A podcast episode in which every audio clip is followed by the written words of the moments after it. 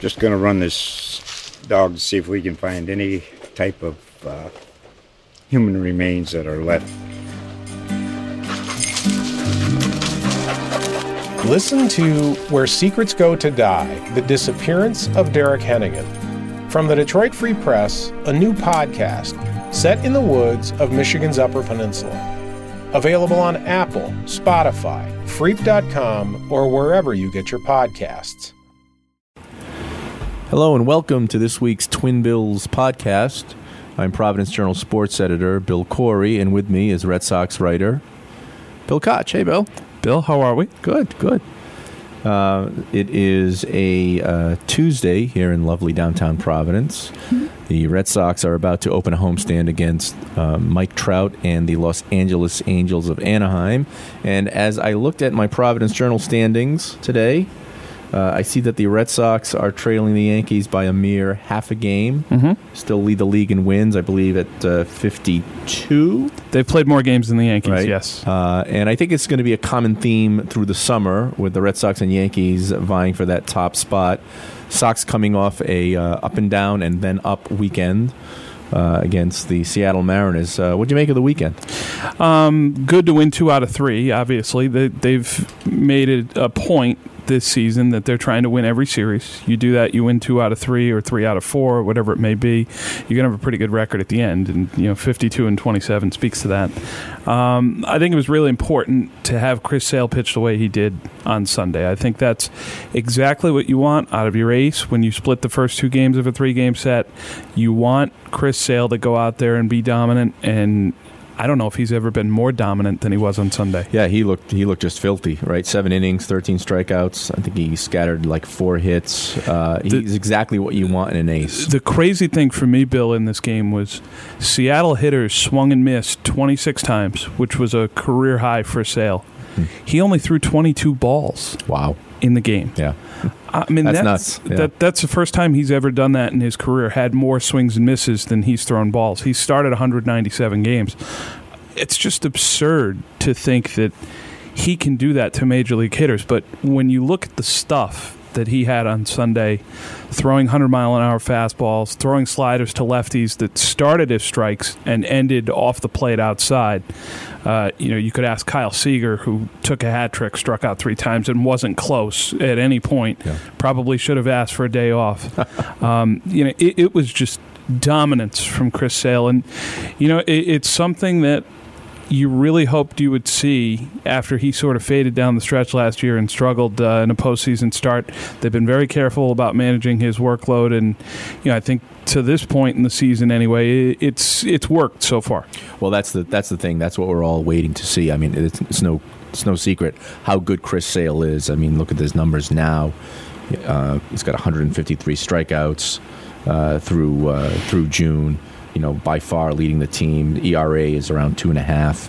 Uh, doing everything you can ask of, but obviously, you know the uh, with the Red Sox and with the expectations that the fans have for this team, you know it's it's what's he going to look like come September, right? That's right. That's right. He's going to be defined by his start, whether it be in a wild card game or in the American League Division Series, and, and then beyond that, you know, into an, an uh, American League Championship Series. That's where legacies are made. That's where guys like Curt Schilling, John Smoltz, Andy Pettitte, you know, just to name a few in recent years, in my mind, sort of cemented their legacies. Madison Bumgarner is another. Um, you know, it, it's the it's the Peyton Manning and, and Tom Brady debate. When you look at Clayton Kershaw and Madison Bumgarner, and you say which guy would you rather have? The Colts slash Dodgers fans would say I want Clayton Kershaw because he's phenomenal. During and the he, season, and he is a better pitcher than Madison Bumgarner if you look at the numbers. The Patriots slash Giants fans would say, "Give me Madison Bumgarner because he performs when you need to perform." Absolutely. Uh, so uh, the Red Sox, as I as I mentioned, opened up against the Angels tonight, and I think you made the point uh, a few minutes ago when we were talking off the air that we're probably going to have the three best American League hitters in Fenway Park tonight. No, it's it's incredible. Uh, at this point, you're looking at in the American League standings. Mike Trout, Mookie Betts, and JD Martinez, um, in terms of where they sit in some key offensive categories here, uh, you know, just just look at on base percentage. Trout is one, Betts is two. Slugging percentage, Betts is one, Trout is two. OPS, Trout is one, Betts is two. Total bases, Martinez is one, Trout is two. I, I mean, you could just go and home runs. Trout, Martinez, and Jose Ramirez from the Indians are all tied with 23, leading the league. So it's it's an embarrassment of riches at Fenway over the next three days, and you know it's your one chance annually to appreciate the game's best player, and that's Mike Trout. And the fact that he is 26, he turns 27 shortly, and Just hitting his prime, really which is just amazing, hitting his physical right. prime is he's a phenomenal player and someone who you know if you're a Red Sox fan, you should take the time to appreciate over the next three nights. Absolutely. Uh, so looking forward to uh, to three uh, entertaining and hopefully good games uh, if you're a Red Sox fan. Uh, and uh, as, as you mentioned, uh, the Red Sox have a, are a pretty good stretch here. They've got uh, they've got the Angels, then they go to New York, and then they go to uh, Washington D.C. And obviously, everyone is uh, gearing up for the weekend series in down in the Bronx. Uh, you you will obviously be there. Uh, you know, this Yankees Red Sox summer has just been. I mean, it's been great because I think as a fan of either team, you want the other team um, to be competitive. Now, maybe a lot of maybe a lot of fans don't agree with that. They want the other team to stink, but Right. uh, I think uh, I think it's it's more fun when both teams are good, and they are both really good this year. Of course it is. You you want both teams to be good. You want them both to be competitive and, and be capable of winning the World Series because that sort of glorifies the victory a little bit. You know, if the Red Sox were 20 games ahead of the Yankees or vice versa and you stomp them and sweep them in three games, it's no big deal. You can gloat. Sure, you're kicking someone while they're down, but you're not really punishing them in any way. You're not really taking anything away from them. Uh, but at this point, with those two teams, you know, 15 games ahead in the division, uh, Toronto, Tampa, and then Baltimore, obviously, is like 29 Yeah. back. They're not, Two team race. you know, none of those three are coming anywhere. Right. Um, there are legitimate stakes here in terms of you win the division, you avoid that wild card game. So you know that you know these games that are left against New York, and there's still three series left uh, against New York. Uh, uh, actually, there may be four. There might be one four more, series yeah, left, two in New York and two in Boston. Mm-hmm. Um, so those games are critical. Those those count double, and uh, you know we'll see three of those over the weekend here at Yankee Stadium, and it's guaranteed to be a great atmosphere like it was the first time. Well, what what I uh, love about these two teams when they're like this is they both just carry uh, tremendous rosters. And look at the Yankees lineup, right, with Judge and Stanton. Uh, and Sanchez and the Red Sox lineup is not that far off. Well, the the Sox are going to get a little bit of a break here because Gary Sanchez just went on the disabled list. Oh, that's Uh, good. if you're a Red Sox fan, you know sure. that's that Yeah. that's going to help. Uh, you know, he suffered an injury over their weekend series. Um, you know, but the your point is well taken. The the rest of the Yankees, you know, Giancarlo Stanton had a five for five day the other day. Aaron Judge is the rookie of the year. Gleyber Torres looks like he's probably this year's rookie of the year. Uh, Miguel Andujar is a complete surprise at third base. You know, someone who was brought up when Brandon Drury got hurt, and you're thinking, you know, he's going to be a stopgap for a couple weeks, and he started hitting and hasn't stopped. Um, you know, and the Yankees have gotten enough out of their pitching staff. It- It's been just enough. Luis Severino's been outstanding at the top. Uh, I still think they're a little thin in terms of starters. Uh, you know, behind Severino, you have your questions about Sonny Gray or CC Sabathia or a couple of the younger guys they've brought up. Uh, and, and I really think they're in a position, whether it be financially or prospect wise, where they'll be very active at the trade deadline in terms of trying to add a starter. Yeah, you got to believe they will be. I mean, I, I would think that the Yankees are thrilled with where they are. Because, Absolutely. because you, you know I think going into the season, most people would say, well, they're going to do something at the uh, at the deadline, and and they're right. You know, I mean, they're in first place in the division, and they're doing it with, as you said, a, a sort of a questionable pitching staff after Severino, and I got to believe they're going to add an arm uh, come come the trade deadline, and that's what the Yankees do. Yeah, and, and you know the difference between the Yankees now and, and some of the Yankees teams of old is that you know Brian Cashman has taken very deliberate steps to reload that farm system, and, and you're seeing it now. The players that they're producing at this point now, Torres chief among them. Uh, Andujar. Obviously, Severino was a guy who they brought through. Um, you know, guys in their bullpen, some of the younger arms they have, um, you know, have, have been brought through. Sanchez, Judge uh, have been brought through by by the Yankees, uh, and that helps keep your costs down. You, you, don't need to go out and pay Alex Rodriguez 35 million a year. Um, the CC Sabathia contract is coming to an end shortly. The Mark Teixeira contract is off the books, uh, and that allows you to either be a player in free agency when someone like Mike Trout or Bryce Harper becomes available, or allows you to add salary at the deadline, and and that's certainly an area that the Red Sox might have a little bit of trouble because they're right up against the luxury tax. They've made no secret that they don't necessarily want to add salary, uh, and so for them to strengthen their team at the deadline, they might be required to move a major league piece to get another major league piece back. Speaking of uh, Red Sox at the deadline, I mean, I think they need uh, some help in the pen. You know, I'm sure there's some other areas that they could address, but to me, that's their. They need a bridge to to, to Craig Kimbrel, somebody who they can rely on. Now, Kelly's been for the most part good, mm-hmm. uh, and they've had some other guys step into that role. But I would like to see another person who can who can just really rely on in that eighth inning. The the guys they're looking at right now, obviously for that role, are Joe Kelly, who's been very good this year, Matt Barnes, who's been very good this year, and of course, they're waiting for Tyler Thornburg to come back, who is on a second rehab assignment in Pawtucket. He's much less certain at this point. Right. Uh, that's that's much more a wait and see. Uh, you know, folks want a definite bridge. Last year it was Addison Reed, who they traded for, mm-hmm. but because of their financial situation, they had no hopes of retaining Addison right. Reed. He signed a three-year, twenty-seven million dollar deal with the Twins. Um, and the Red Sox were nowhere close in terms of being able to match that or offer something similar. Um, what they would be going for here, in my mind, would be strictly a rental. Um, you know, and, and the market for those guys is, is, always an interesting one. There is value there to be had, uh, but exactly what the Red Sox can and will part with is a question. Um, in terms of prospects, Jay Groome just had Tommy John surgery.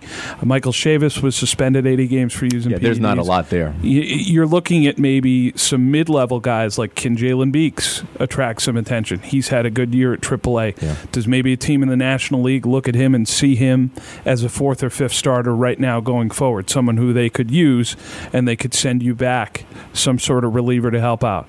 Uh, you know, does someone like Josh Ockimey, who's you know, double A first baseman at Portland right now, uh, an impact bat. You know, do they see him in the future down the line. Does someone see redeeming value in Sam Travis? Maybe. Uh, he's sort of taken a step back here this year in Pawtucket. He's had a very difficult time hitting. His OPS was hovering around 600 last I checked, which yep. is really not very good. Um, but the top of the top of the system is not going to yield the sort of splashy, you know, big name like a Brad Hand from San Diego. Not in a one for one trade. You're right. going to have to give up more than that. Uh, there's been some other news this week um, involving the Red Sox, and this involves somebody who's no longer on the team and uh, didn't involve news on the field. And that's, of course, this uh, Hanley Ramirez uh, situation, mm. which uh, first came to light Friday afternoon with a tweet by a uh, Boston reporter saying there was a drug stop. Uh, I believe it was up in Lawrence or in that area, and uh, the person that was stopped FaceTimed Hanley saying well, alleging that the, the drugs that were in his car belonged to Hanley. And boy, we had a kind of a strange weekend. The the, uh, the agent comes out and denies it. The Globe has a story basically refuting it. Um, what was your take on it? I thought it was just a weird kind of uh, news story slash. Uh, you know, follow up. You know, confession first. As a journalist and someone who has done this for a while, it's difficult to be surprised by anything. Mm-hmm. You know, we've seen enough things down the years where it's like, well, really, you know, like I'll, I'll go to someone like Aaron Hernandez, that awful story, right? You know, where where he is, uh, you know, arrested, charged with murder. You know, you, you might have friends outside the industry who say, "What?" You know, and we know better. We know well enough that there should be no surprises at this point. We don't really know these guys in their private lives. We see what they want us to see. Now, that being said, when you see that Hanley Ramirez, and, and I think the tweet in question that you're referencing from Michelle McPhee said that Hanley Ramirez was being eyed right. in a federal investigation into drugs an international drug ring. Well, that's going to move the headlines for sure. Uh, you know, it certainly wasn't something that I was expecting. Uh, by the end of the weekend, you have a report from the Boston Globe that says there are affidavits and court documents that say Hanley was not involved in this, that this was a friend who, you know, friend, acquaintance, however you want to describe the gentleman in question, who was stopped by state police, who had a significant quantity of drugs in his vehicle, and who did what a lot of us would do, I'm sure. He panicked. He picked the most famous name in his phone, which happened to be Hanley Ramirez, called him up thinking maybe this guy can get me out of it. Maybe the state trooper's a Red Sox fan. Maybe he'll be impressed by the celebrity I have. Because at that point, you're a convicted drug dealer already. You're already a felon. You know where you're going. This isn't going to end well. Uh, so at that point, your survival instincts kick in, and you think, "What can I do now?" Is Hanley a little bit naive for answering the phone? You know, in a situation like that, of course, but you know that makes him naive. That doesn't make him a criminal. And, and I think this this sort of this sort of got out of control a little bit at the start, and you know really progressed to a place. I think a lot of people progressed it to a place that it never really should have gotten to. No, and I think it speaks to sort of the media world that we live in now uh, with social media and these things taking off. Um, you know, there was really a never a police report that has Hanley Ramirez being charged with anything. Correct. Uh, and I know that us here at the at, at the Journal, you know, we don't write stories about people who are charged with crime, uh, who are accused of a crime, unless they are actually charged with a crime. Uh, but you know that sort of goes out the window when there's a tweet and everybody's trying to get the story, and really there was no other source other than they just kept re, you know they kept referring to that one tweet, uh, and um, you know in, in, some ways it's kind of unfair, I guess to, to Hanley, uh, uh but you know it's just an odd development, especially because it comes on the heels of Hanley being let go by the Red Sox. And sure. everybody wanted to know why did the Red Sox do this? They say it's a baseball move. Um, you know, we know about the twenty-two million dollar. It was a money uh, move too, right? No for, question for, for uh, next year if he reached a, a, certain number of at bats, but he wasn't going to get to those at bats for a little while. So it kind of raised the question: Well, why now? And is it clubhouse chemistry? They don't want to deal with Hanley sort of moping around if he's in, in the lineup. And then this happens, and then people started connecting the dots and saying, "Well, the Red Sox maybe." knew this and wanted to get rid of it all at the same time, which, you know, maybe they did, maybe they didn't. Um, but it's I guess it is telling that Hanley has not been picked up by anybody who would only have to pay the absolute minimum to, to keep him at this point. You know, Hanley is, uh, according to his Instagram account anyway, he's hanging out in the Dominican Republic. He's on the beach. He's smoking cigars. He's riding dune buggies. Looks like a pretty good life to me. Yeah, hey, he's uh, getting paid $15 million to do that. Uh, right, and he's made, you know, upwards of $150 million in his career. Ideally, he'll never have to work again. Mm. That's his choice if he had offers from, say, the Orioles or the Rays to come back, do you really want to come back to the Orioles? You're 30 games out of first place. Do you really need to play baseball that badly? You know, that's his decision. Uh, you know, the fact that there, the fact that he hasn't signed doesn't necessarily mean that there is no market for him. Uh, you look at someone like Adam Lind, uh, who's on the Paw Sox right now. He helped in, them win a game recently. Right. right. He was in AAA with the Yankees. Yep. Uh, asked for his release. The Red Sox picked him up. He's in AAA now he's 30 something years old. A lot Four. of guys who 34. are at that point, who have made their money like Hanley has, they don't want to ride the bus. Oh, I can't imagine Hanley and on the bus to Scranton Wilkes-Barre or whatever, you know, and, else, and, wherever else they go. And that's fine. You know, the Red Sox releasing him in the manner that they did, uh, they sort of lost the weight before they had the heart attack. Whereas, you know, most people have the heart attack line. and then say, oh right. my goodness, you know, I need to change my life. Yeah. I need to eat differently. I need to start exercising. Right. Um, they released him for financial reason before it became an issue. You know, before he started to get benched for Mitch Moreland, before he might have started to run afoul of the clubhouse or Alex Cora. Mm-hmm. In hindsight, I think it was a prudent thing to do because Mitch Moreland has been very good. Um, you know, and sure, you can say Hanley would have helped them against left-handed pitching. Hanley can hit in the postseason. Those are bridges out in the distance mm-hmm. for me. For now, for the immediate, I think it's worked out just fine. And you know, I, I would say to our listeners. Um, in terms of journalism here and, and the ethics involved, uh, some of you folks might not know. We'll pull back the curtain a little bit. Bill Corey is an adjunct professor at the University of Rhode Island. He teaches this sort of thing to students every day, and you know, I would imagine uh, you had some thoughts when this story broke on Friday, and then when the Boston Globe report came out on Sunday about how it was handled in between. I wonder you know how you would handle that either with your students or you know as a sports editor here well, my first thought when I saw the tweet was, um, what does that mean? You know, being eyed in investigation. I, I, thought it was a little thin, and then as as the days uh, went by and we saw, you know, the Globe come out with its story. Um, you know, I just think it, and I just just as I mentioned, I think this just speaks to where we are as as uh, as journalists in 2018 you know, I think uh, ultimately uh, you need to uh, vet your sources, and you know, when it comes to crime, this is not, you know, this is not sort of the rumor mill of this guy's going to be let go, he's going to be cut, he's going to be moved in the lineup, he's going to be traded. Where, you know, if, if you're relying on just kind of unnamed sources, and that's one thing because we're talking about baseball. This is like real life crime stuff. Right. And, you know, there are reputations on the line, and there's libel suits that could be brought. And you know, I have always uh, taught, and you know, our policy again here is at, at the Journal: if you are uh, accused of a crime, we don't write about it unless there's a charge against you. You know, unless there's a formal. There has to be a paper trail. Paper trail that says we we are charging Bill Corey with this crime, or there's a warrant taken out for for. Um, you know, and I think sometimes we lose sight of that when we're talking about celebrities and athletes, uh, and when there's a report like this, um, you know, everybody jumps on it. But um, you know, uh, to me, if there's this report and then two days later there's another report that refutes it, you know, the damage is sort of done, right? The bell has been rung. Right. Now, we don't know. Maybe Hanley had something to do with this and we don't know uh, what the extent was. Or maybe, as you said, it was a friend or an acquaintance who got jammed up and got you know, panicked and said, I'm going to call Hanley Ramirez because maybe the state cops like him and he can help me out of a jam, you right. know, whatever it is. But, you know, however you feel about it, there is now a certain perception about Hanley Ramirez that many of us did not have or know about a week ago.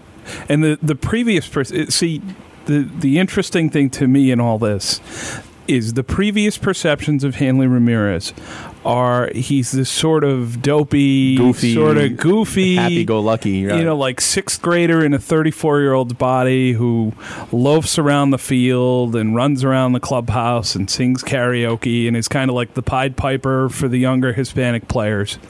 and then you're going to contrast that with this international drug ring mastermind who's living separate lives and no one has found out about it it doesn't, it doesn't seem jive, like those yeah. two could be the yeah. same person. Yeah, Does knows? it? No, it doesn't. You know, doesn't. so so you're gonna you're gonna equate you know this guy who you thought was a goof for 34 years and all of a sudden now you're going to say he's running this sophisticated high level fentanyl and heroin smuggling operation. That that just seemed like a major major stretch to me. Yeah it could be that he just got in with the wrong people or maybe didn't choose his friends you know wisely in, in this case. Who who knows? Sure. r- right now there are no charges against Hanley Ramirez None. and he's not under any kind of investigation that, that we're aware of. No. So.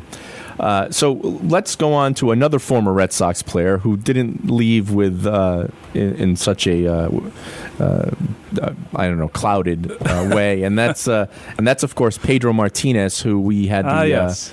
pleasure of, of hosting as our our featured guest at our annual All States banquet uh, last week down here in Providence, and I thought Pedro was uh, I thought Pedro was pretty good. You were up on stage with him along with our columnist Kevin McNamara, asking him questions. What was your uh, what was your take on Pedro and his appearance? Well, he was exactly as advertised for me. I know I spoke with a few of the beat writers in Boston about uh, what to expect interviewing Pedro, sort of having a, a long form sit down. We probably did about, know, was it about 20, 25 yeah, minutes with him on stage? Hour, yeah.